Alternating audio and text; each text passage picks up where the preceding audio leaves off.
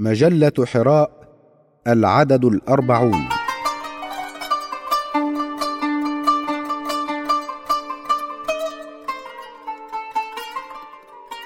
أولغ بك من رواد علم الفلك. بقلم الأستاذ الدكتور الصفصافي أحمد القطوري.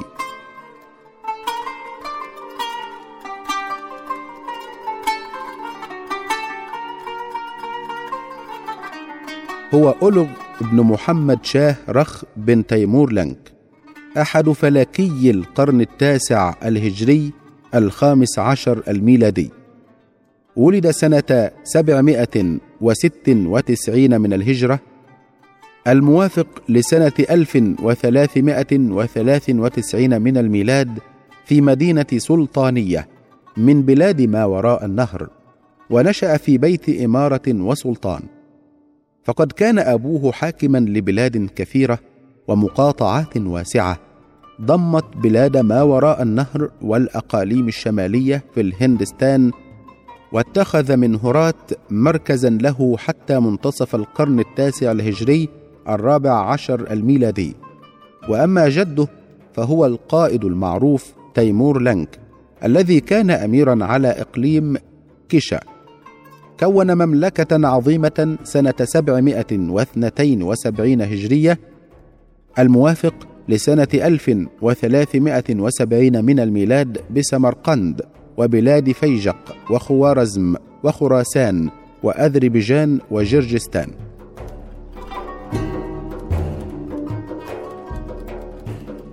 عندما ظهرت على أولغبيك علامات النجابة والذكاء ولاه أبوه إمارة تركستان وهو في سن العشرين. جعل أولغبيك من سمرقند مركزا لإمارته وظلت كذلك نحو تسعة وثلاثين عاما. ثم تقلد حكم البلاد بعد وفاة أبيه سنة ثمانمائة وخمسين من الهجرة الموافق لسنة ألف وأربعمائة وست وأربعين من الميلاد. وكانت عاصمة حكمه هرات. لقد برع أولغبك في فنون كثيرة كالفلك والتنجيم والرياضيات وغيرها واستطاع القيام بأعمال جليلة في مجالات تلك الفنون فأنشأ مدرسة عالية في سمرقند عهد بإدارتها إلى قاضي زاده رومي وعرف أولغبك بإسهاماته في مجال الفلك حيث بنى مرصدا في دمشق وقيل في سمرقند سنة ثمانمائة وثلاث وعشرين من الهجرة الموافق لسنة ألف وأربعمائة وعشرين من الميلاد غاية في الإتقان والإبداع. وزوده بجميع الآلات والأدوات المعروفة في زمانه حتى وصف بأنه أحد العجائب حيث جمع العلماء سنة ثمانمائة وإحدى وأربعين هجرية الموافق لسنة ألف وأربعمائة وسبع وثلاثين من الميلاد وعملوا أزياجا جداول فلكية لأغراض الرصد.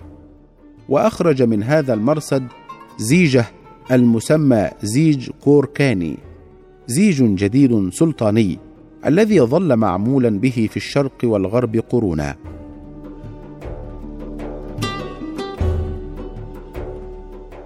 هذا وقد أشاد العلماء العرب وغيرهم بجهوده القيمة فأثنى عليه حاجي خليفة في كتابه كشف الظنون وقال عنه المستشرق سيديو إن أعمال أولغبك الفلكية كانت تتمة ضرورية للأعمال الفلكية المأثورة عن العرب والمسلمين وبالتالي برع أولغبك في علوم الرياضيات ولا سيما الهندسة وحساب المثلثات وساعدت الجداول التي أنشأها في جيوب الزوايا وظلالها على تقدم علم الفلك كثيرا.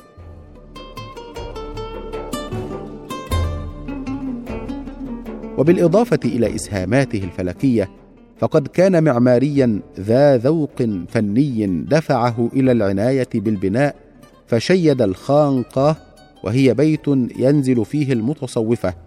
التي تميزت بأعلى قبة في العالم آنذاك ومسجد أولغبيك المسمى بالمسجد المقطع وسمي بذلك الاسم لأنه مزخرف من الداخل بالخشب المقطع اللون على النمط الصيني كما شيد مسجد شاه زنده والقصر ذا الأربعين عمودا المعقودة بأبراج أربعة شاهقة والمزين بصف من عمد المرمر. وابتنى قاعة العرش أو الكرسي خانة وشيد جيني خانة ونقش حوائطه بالصور أحد الفنانين الصينيين البارعين الذين أعجب بهم أولغبك.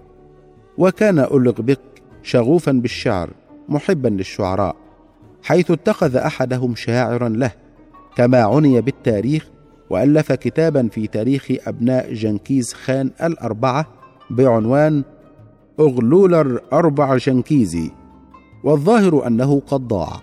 وكما قال لوبوفات لو بقي لكان جليل القيمة. فضلا عن ذلك كله فقد كان أولغبك فقيها دينيا انكب على دراسة القرآن الكريم وحفظه وجوده بالقراءات السبع.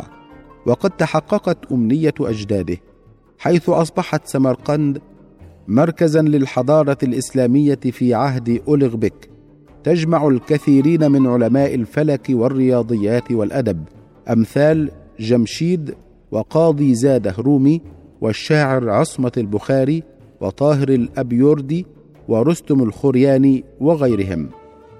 وتوفي أولغبك سنة ثمانمائة وثلاث وخمسين هجرية الموافق لسنة ألف وأربعمائة وتسع وأربعين من الميلاد بعدما ثار عليه ابنه عبد اللطيف الذي استولى على بلخ وهزم أباه عند شاهر خيه.